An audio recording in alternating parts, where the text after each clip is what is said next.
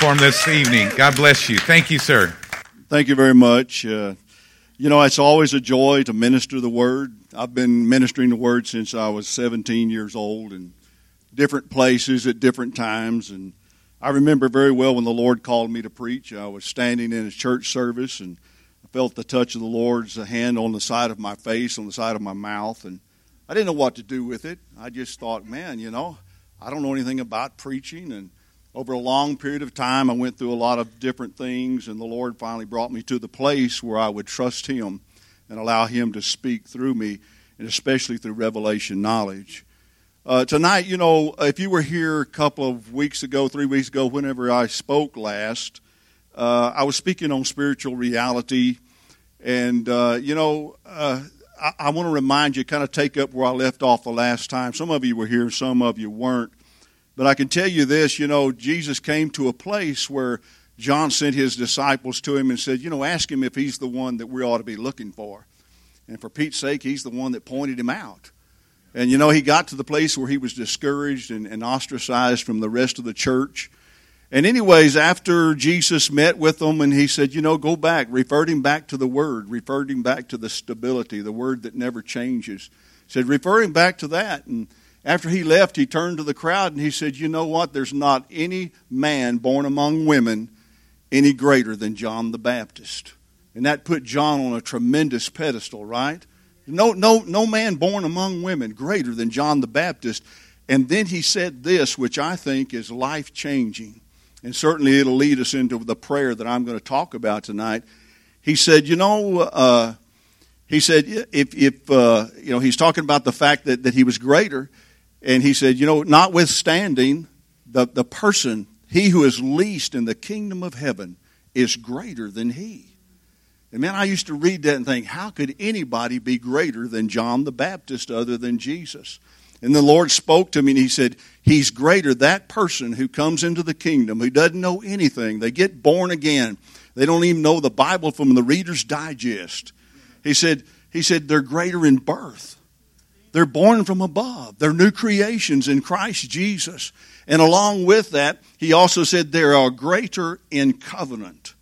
And I will say this to you with all of my heart. If, you, if you'll take the time sometime to get into the Bible and study blood covenant, man, it will change your life. It will give you a perspective. And certainly, it'll give you great insight in how God sees marriage. You know, a proper marriage in this earth between a man and a woman who truly love one another is a picture of our covenant with God. And you know, that's, that's awesome when you think about it. But nevertheless, in, in understanding that we are greater, we have a greater covenant, we have a better covenant, this is the foundation. Understanding this is the foundation for prayer.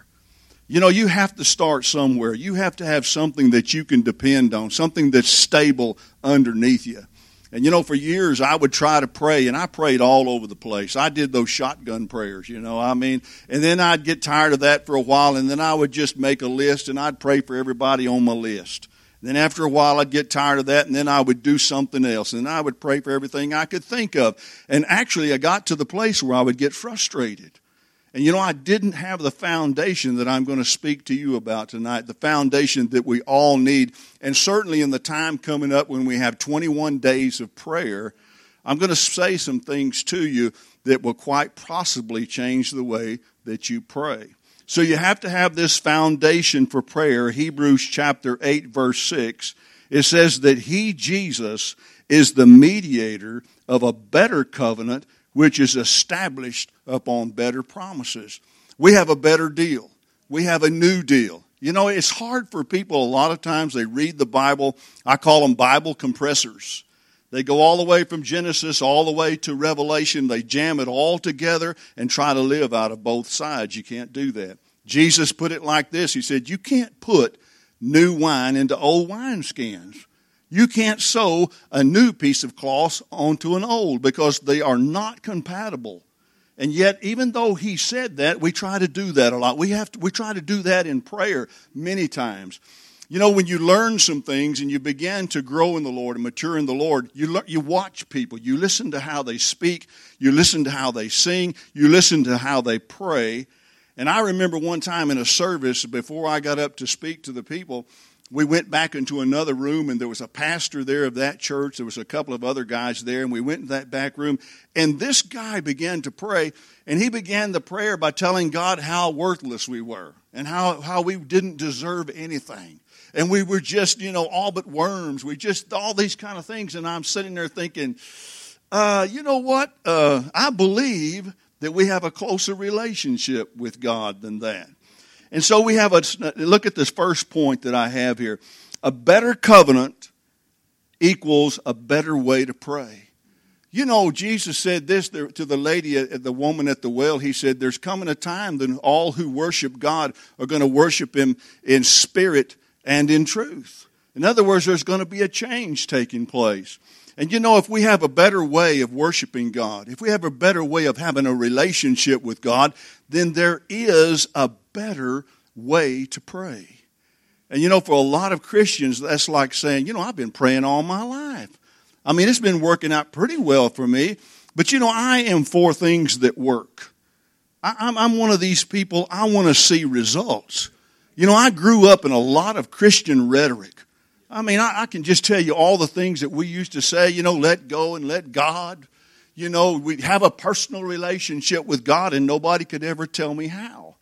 And as a result of it, I would get frustrated. And there would be times when I would stop going to church because I was so frustrated.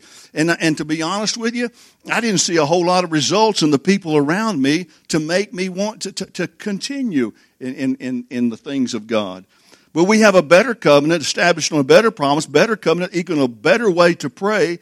And I remember in Luke chapter 9, there's an instance where Jesus, Luke chapter 9, and I don't know if this is in your notes or not, but Luke chapter 9, Jesus is on his way to Jerusalem to be offered up, to be crucified, and he had to go through Samaria. And the Samaritans and the Jews didn't get along with one another. It goes back to a lot of history where they worshiped God in a different way, and they had to pass through Samaria. And so the disciples went ahead, and the Samaritan says, Well, since he's going to Jerusalem, we don't want him staying with us. And they came and told Jesus that, and they looked at Jesus and they said, Hey, you want us to call down fire from heaven on them? You want us to torch them? And Jesus looked at them and he said, You don't know what manner of spirit you are of. Now, what did he mean by that? In other words, you don't know what covenant you're of. He said, The Son of Man has not come to destroy lives, but that people could receive life. Remember John 3 16? Remember John 3 17? For he sent not his Son to condemn the world, but that the world through him might be saved. Did you know most Christians, there are, there, there are people all over the world who pray and they don't know what spirit they're of. They're still trying to get God to do things that He's already done in Christ. Of His fullness have we all received, it says in the Gospel of John. Of His fullness have we all received, and grace for grace. You know, the, the biggest thing that Christians have a hard time with is trying to find out or taking the time to find out what they already have in Christ. These guys wanted the destruction that they saw Elijah do in the Old Testament. And if you look over in First Kings, you'll see that story where the king was trying to seek advice from somewhere outside of the prophet. And he sent those soldiers out to find this guy. And Elijah comes along and he sent them back to the king. Then he went and sat on a hill somewhere, and the king made the king mad, and he said, You go get him. So he sent 50 soldiers out there, and, he, and they demanded that Elijah come. Guess what? He called fire down on them and melted them right there. There was another 50 that went out, and he melted those guys. And I think there was a third group. And I've always thought this, and if you meditate these things, the Lord will speak to you. And there are some things, it's not that it is humorous, but you begin to put yourself in the place of the people who were commanded to do what they were doing. And they sent this last guy out there. And he's going out there, and he knows what's happened. He approaches Elijah, and he looks around, and there's all these charred bones lying around. And he knows that this guy's got something going with God, but he has to command him, but he doesn't do that. Man, he says, in a way, he says it like this. You know, Elijah, if, if you could find it in yourself, you know, if you want to, come on down and talk to the king. He would like to talk to you. He didn't get burned up. The whole thing was, as these guys had, they were still in the old covenant, and they still, saw uh, God, the disciples saw God as being really judgmental. They saw him judging sin. That's all they had ever known. They didn't have the Bible like we have it today. They didn't know what grace was. They didn't know Jesus had not yet gone to the cross. You know, a lot of them were having a hard time just believing that he was the Messiah. And you know, if you put yourself, learn to project yourself into their place as you study the Word. Let God speak to you that way. You begin to ask questions. The Holy Spirit will begin to answer those questions. A moment ago, we were singing that song about, you know, there won't be any more pain, there won't be any more sorrow, all of those things. And one day I was walking through the house and I said, Lord, it's so awesome. You know, the old things will pass away. Behold, you'll make all things new. And the Lord said, Yeah, and I started with you. And I stopped. I said, You started with me? He said, Yeah, if any man be in Christ, he's a new creation. He started with us. And I, and I guarantee you, if you'll just meditate that, it'll met, you'll, you'll, you'll understand the awesome love of God and how powerful it is to you. We have a better covenant established on better promises. We have a better way to pray. And look at uh, point number two. Pull that up there. We have gap insurance. you know what gap insurance is? Let me tell you this. Many years ago, my wife and I were in a car dealership and we were buying a brand new car. Long time ago. And uh, we were sitting there and we, they sent us back to the finance office like they do, you know, to work out the details. And we're sitting there and the guy says, Mr. Condry, he said, based on what you're buying here and what your finances, uh, financing, he said, you need gap insurance. I looked at him, I looked at my wife, she's looking at me, and I said, I, I know what health insurance is, I know what basic car insurance is, but what is gap insurance? And he kind of laughed and he said, Well, it's like this. He said, The car you're buying and financing, what you're financing it for, and the cash value of that car, if you total it out, are totally different. In other words, if you total that thing out in a couple of days, then it's totaled out. Well, the difference that you owe and that you finance, you're liable for that. And I thought, man, that could be hundreds, even thousands of dollars. And then for what he showed me that I could buy that product uh, of gap insurance, it was pretty minimal. And I said, yeah, I'll add that on there. And I'll put this in there, and some of you know it better than I do, but if you sell that car at a later time, within a certain amount of time, you get that stuff back. You get that money back. You just don't, if you, you just know, have to know how to apply for it. I've done it a few times through the years. They won't generally tell you that because they don't want you to give you the money back. They probably get thousands of dollars there monthly off the fact that people don't know how to get that money back. But look at this. 2 Corinthians 5:19. This is a foundation for prayer. Now listen to this. 2 Corinthians 5:19 to wit that God was in Christ reconciling the world unto himself not imputing their trespasses unto them who's them the world everybody in the world God's not mad anymore he's not upset he's not even ticked off. Isn't that awesome to know? He's not imputing the trespasses to men. Listen when you pray if you don't know this if you think God's mad at you if you think he's upset if he thinks he's, he's holding a grudge for something you did years ago or maybe 10 seconds ago, it will affect the way you pray. It'll bring condemnation to you. You'll back off and Satan will just stand back and clap his hands and say, yeah, you don't understand. I know, but you don't, uh, you don't understand. Jesus forever closed the gap between man and God. He was the propitiation not only for our sins, but for the sins of the whole world. When he went to the cross, it was the turning point. It was the pivotal point for all of humanity in the way that they could relate to God and he could relate to them. Do you understand until Jesus resurrected and came forth from the tomb until he was glorified, nobody, nobody had the access to God like we do. Jesus forever closed the gap. We have gap insurance. But let me tell you something. When he purchased that insurance for us, he didn't pay for it with money. You know what he paid for it with? His precious blood. His precious sinless blood paid for that policy for us. And it's one that will never be broken. You study blood covenant and you'll find out that blood covenant is so strong. It is the total giving of one to another and, and, and the other to the, to the other party so much so that they say this as they approach one another and make this covenant one another. It's more or less they say, till death do us part. The only way that we'll ever get out of this covenant is if we die. You, this covenant that we have exists from, between God the Father and the man, the man God, Jesus, our perfect representative. God ain't going anywhere. Jesus ain't going anywhere. And when you believed into Jesus, guess what? You ain't going anywhere. Isn't that awesome? That's gap insurance. Praise God. And you can't put a value on that. You have to know that you have a better covenant. You have a better way to pray when you pray. You have to know that the gap has been closed. Listen to me. This is so important to understand. So much of the songs that we sing, so much of the things that we say, we perpetuate a gap between us and God. And we don't realize it. You know, God not only, He does walk with us, but He walks in us. As God has said, I will dwell in you. I will walk in you. I will be your God. You'll be my people. Then He said, I'll receive you and be a father unto you, and you'll be my sons and daughters. He is on the inside of us. There is no gap there. Now let's look at this. Number three, point number three. We no longer pray like Old Testament saints trying to close the gap. Listen to me. There are prayers throughout the Old Testament. This is very important to understand. We don't have to beg God to create in us a clean heart anymore.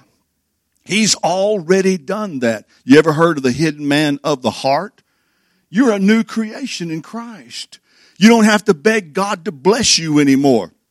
Ephesians chapter 1 says that He's already blessed you with every spiritual blessing in Christ Jesus. You don't have to ask God to accept you anymore, to do the right things to get Him to accept you. You've been accepted in the beloved. Man, you could just keep going on and on and on. The new covenant proclaims these truths to you. If you don't know this, when you pray, when you pray, you will try to close a gap. You'll try to get God to do something, to accept you. And then you'll fall into this thing that Satan really loves. You'll just start trying to come up with everything you've ever done and how you've blown it in the last week and how that, you know, God, you just know I'm just, you know, you know, I just can't help myself. And you'll just go off into a pity party. And you know, the devil sit around and say, yeah, yeah, that's where I want you because you're not going to pray. You're, you know, you're not going to have fervent prayer. You're not going to be expectant of God. All you're going to be doing is a religious thing. You got to understand how important that this is. Now let's move on down. Look at number four. Point number four. Pray with the understanding that you are one with Jesus. Boy, this is so special. This is something that has meant so much in my life because the Lord in the last couple of years has dealt with me tremendously on oneness. You know, I asked God for a revelation of His love, and He gave me that revelation. I asked Him for a revelation of oneness, and He gave me that revelation. And when you get that revelation into your heart, it can't be blasted out, and you're aware of it all the time. Look at this. Pray with the understanding that you're one with Jesus. 1 Corinthians 6 17. But he that is joined unto the Lord is one spirit. When you believed into Jesus, your spirit, your spirit was fused into his spirit. Jesus has a spirit. He's a man. He's still a man. He's a glorified man in heaven. He's still a man. He, there's only one mediator between uh, God and men in this earth. It's the man, Jesus, the Bible says. He didn't stop being a man because he went to heaven. He has a glorified body. He has a spirit. There is the Holy Spirit. There is God who is a living spirit you have a spirit also. Your spirit was fused with the spirit of Jesus. That's why the Bible says, as he is, so are you in this world. Not in your flesh, not in your mind, but in your spirit, in your being. If you pray from there and you have this foundation, you know that his ears are open unto the righteous. Does he, did he hear Jesus when he prayed? Yes. He, he heard everything that Jesus prayed. Why would he not hear you? See, the only reason you wouldn't think so is because you're looking at your flesh and you don't think you're worthy of being heard. Satan loves that. He'll drive that home to you. Who do you think you are that God would listen to you? Listen to, look at what you said yesterday. Look what you did five minutes ago. Look how you've been thinking. Look at the thoughts you've had. God ain't going to hear you. Man, when you start hearing that kind of stuff, you ought to start rejoicing. Ah, yeah, you're confirming to me that he is hearing me. I heard a guy say this not too long ago, and I thought of this before. He said, You ever pray about something and things got worse? You ever done that before? Man, I've prayed. I, have prayed in tongues and things. I've done that, and it, and it just seems like things just get worse. And you know what the first inclination is? God, what, what's going on? Right, why, why, aren't you hearing me? What, what's going on here? Did you know you need to discern this real fast? By the fact that things are getting worse, for every advancement in the spirit realm, there's a counter advancement. There's a, for every attack, there's a counter attack. You know, when things get worse, it's when you ought to say, Yeah, something's happening behind the scenes. Something's getting pushed around out there. We don't wrestle against flesh and blood. There's things, there's wickedness in high places. There's things taking place out there. And when things get worse, this is totally contrary to what the world would understand. That's when you ought to start rejoicing. you know, devil's taking a beating back there. Them devil, them demons are getting stepped on someplace. They're throwing a fit. I told you last time you'll understand this. When I used to preach over the, at the nursing home, we preached in the kitchen. And every time I preached from Isaiah 53, oh man, so powerful. I was preaching, every time I preached, the demons would just come alive in that place. And I was preaching one day, and a plate full of food come flying out of the kitchen. I said, boy, them, de- them devils, that, them demons are upset. You know why? I started pushing them around. That was so powerful. And we used to laugh a lot. Melissa and I would laugh about that a lot because every time we started preaching on that, people would just come unwound. I mean, people would start shouting out loud, just saying stuff, start choking on things. I mean, stuff start flying around. That's how powerful, though. It's the word of His power. It's the word that gets people born again, baptized with the Holy Spirit, and takes them to heaven. You don't think the devil's trying to, to stop that? Yes, he is. He's still in that business. Look at that. He that's joined to the Lord, one spirit. You got to have that foundation. We are first and foremost living spirits. You have a soul and you live in an earth suit. We call it a body. But first and foremost, you need to get this riveted in your being, right, in your understanding right now. You are a living spirit. You are as Christ is. Your mind will say, that surely can't be me. And that's when you have to tell your mind to shut up. yes, I am. I mean, you can argue with yourself for a while there, but you can win out. You can do it. Praise God. First and foremost, you're a living spirit. The book of Acts says we have a we have our life, movement, and being in Him. You have your being in Him, not about Him. Your being is in Him. You know, this ought to give you great confidence in your prayer. Now, I'm going to jump over into this because we don't have a whole lot of time, but I want you to see this right here. Look at this next point. Number five, pray in tongues. Let me tell you something. Satan will fight this more than anything else, and here's the reason why. 1 Corinthians 14, 2. For he that speaketh in an unknown tongue speaketh not unto men. But who? But unto God. You know what we call that? Prayer. If you speak in an unknown tongue, you speak to God, not to men. We, we call that prayer. This is special prayer. For no man understands him. It's not a known language. It's not French. It's not German or some variation thereof. It is a special language that God understands, that He's ordained. Howbeit, He speaks mysteries, not whodunits. the mysteries are secrets, hidden secrets and knowledge. Now listen, when you're praying in the Spirit, you're praying by the Spirit of God. It's God's secrets, His words that you're praying. When, and Paul said this when you pray in the Spirit, your mind is unfruitful. You know what that means? You can skip over your mind. Sometimes when you pray, you have a tendency to say, God, I think I got this worked out. Now, this is what I want you to do. This is what's going on over here. This is the problem. And this is what Aunt Susie needs to do. And this is what I need over here. Here's a better way to pray. This is an awesome way to pray because now look, you're dealing with what God knows here. You skip over your mind and you start praying in the Spirit. Look at number six. In your spirit, you have the mind of Christ. In your spirit, you have the mind of Jesus. You think he knows anything? He's your Savior. He's the one that He's your mediator. He's your intercessor at the right hand of the Father. Look at this. He says, he, we have the mind of Christ, 1 Corinthians 2.16, for who knoweth the mind of the Lord that he may instruct him? But we have the mind of Christ. 1 John 2.20, but we have an unction from the Holy One, and we know all things. Is that in your mind? Nope, I don't know everything. I can take tests and prove that. when I was in school, man, there was no doubt I did not know all things. Teacher knew that right off the bat. Paul said, We know all things. Where's that at? In your spirit. So now let's put this together. You're praying the secrets, the hidden secrets, the knowledge of God. You're praying by the Spirit of God. You're, you're praying, you know all things. You have the mind of Christ. Why would you want to spend so much time trying to pray from your mind? God's given you a better way to do this, a better way to pray. Now, do you understand why Satan fights this so much? Oh, that tongues talkers. Well, that stuff is, ooh, that's up the devil. Oh, that's just a bunch of gibberish. Let me tell you something. He can't understand what you're saying. He can't understand this. This is not a known language. He only operates in the flesh. He's not omnipotent. He's not omniscient. He's not ever present. He doesn't know everything unless you think that he does and you give him that power over you.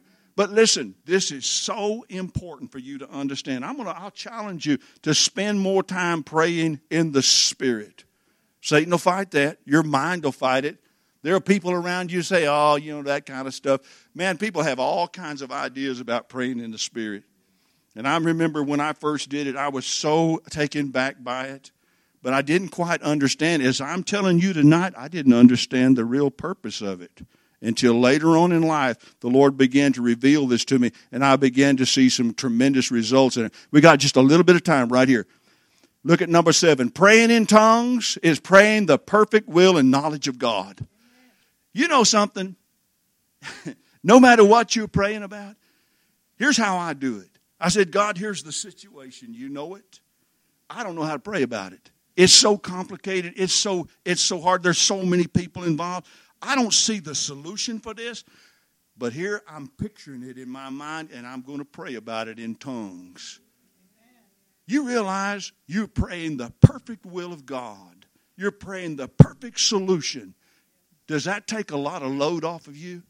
Does that take a load of load off of your mind, a lot of stress off of you? You know, you ever prayed about something and then later on you think, well, God, I, did I get that right? Did I leave that part out? Uh, uh oh, yeah, here's a P.S., God. you, you start doing and then you get confused and you think, well, God, you know, did you get it all the first time? Well, here I got to pray it again. When you pray in the Spirit, you'll pray perfectly. Man, what a way to pray. Why would you not want to do this and do it all the time? Paul said, Paul said, I pray in tongues more than any of you. You know why? Because he learned, he wrote more than two thirds of the new covenant by praying in the Spirit. He received revelation knowledge. He asked for interpretation. You could do that. God will give it to you. Now look at this. I have on there Isaiah 55 11. God said, So shall the word be that goeth forth out of my mouth. It shall not return to me void. That means empty, not working. But it shall. When God says something shall, it's a done deal. But it shall accomplish that which I please and prosper in the thing whereunto I sent it. It's His words when you're praying in the Spirit. What did He say about His words? Do we have the written word? The word you pray in the Spirit, it's going to accomplish, it's going to prosper. You know what the hardest thing for Christians to do is? There's a rest under the people of God. Once you've prayed, you rest. God is working. It's happening. It's working, it's happening. The hardest thing your flesh will say, I don't see nothing. I don't feel nothing. I don't getting any goosebumps. Oh, it's not working, God. I tell you, I must have blown it somewhere. No, you pray in the Spirit, you've prayed perfectly. How could you not? Isn't this awesome? Isn't this wonderful? Doesn't this take a lot of load off when you understand this? Look at this. John, and this is not in your notes, but I added this. James 1.17. Every good and every perfect gift is from above and cometh down from the Father of lights, with whom is no variableness nor shadow of turning. This is what the Lord spoke to me. He said, There's no variableness in me. There's no shadow of my turning. I'm always looking at you. You're always in the forefront of my mind. I carry your picture in my wallet. I got your picture on my mantel above my fireplace. There's no variableness in me. I'm never mad at you. I'll never change. My covenant of peace will never be removed from you. My covenant of kindness. He said, There's no variable, there's no change in me. And then the Lord said, There ain't in you either. I said, God. He said, That's in your spirit. That's the new creation. You're always looking at me. There's no variableness in you. Isn't that awesome? In your mind, there can be. In your flesh, there is. All of these things, but not in your spirit. You are as Jesus is. There's no variableness in you. You got to come from there. That's an awesome foundation for you in Jesus' name. How good is that? How good is that? Does that put a whole new perspective on praying in the Spirit? You know what? I, you know, when the Lord gave me these revelations, began to speak to me about this, man, I just, my, my tongue's just kicked in gear. I start, you know, I find myself, I'm, I'm, it's going so fast. But you know what? You know, God can pick that up. You know what? He picked that up. And brothers, I'm, sisters, I'm telling you, this is the way you need to go. In Jesus' name. Amen. I think I got through just about on time. And I didn't even stand up here with my head in the projector this time either. Y'all should y'all should have told me that. Y'all didn't. Y'all just hit out on me. All right. Praise God. Let me pray a minute here, and then I'm going to turn it back to the pastor. Father, in Jesus' name, you love us so much. You love us so much, Father, that you actually pray for us. it's your words. It's your words. All we have to do is cooperate. All we have to do is agree. Father, we're so thankful that we're able to do this. It's not of our power, it's not of our might, but by your Spirit. And Father, we fully accept, we fully expect at the things that we pray about, the things that, that come into our hearts, the things that are about us, the mountains, the all of the things that come against us in this life. We pray, Father, as we pray in the Spirit and we pray with understanding and agreement with your word, we know, God, it will accomplish it will prosper. It's going to be all right. Thank you, God, that things are as good as they are in this old world. In Jesus' name, amen. Praise the Lord. Hallelujah. Thank you, sir. Heads bowed, eyes closed for just a moment. Maybe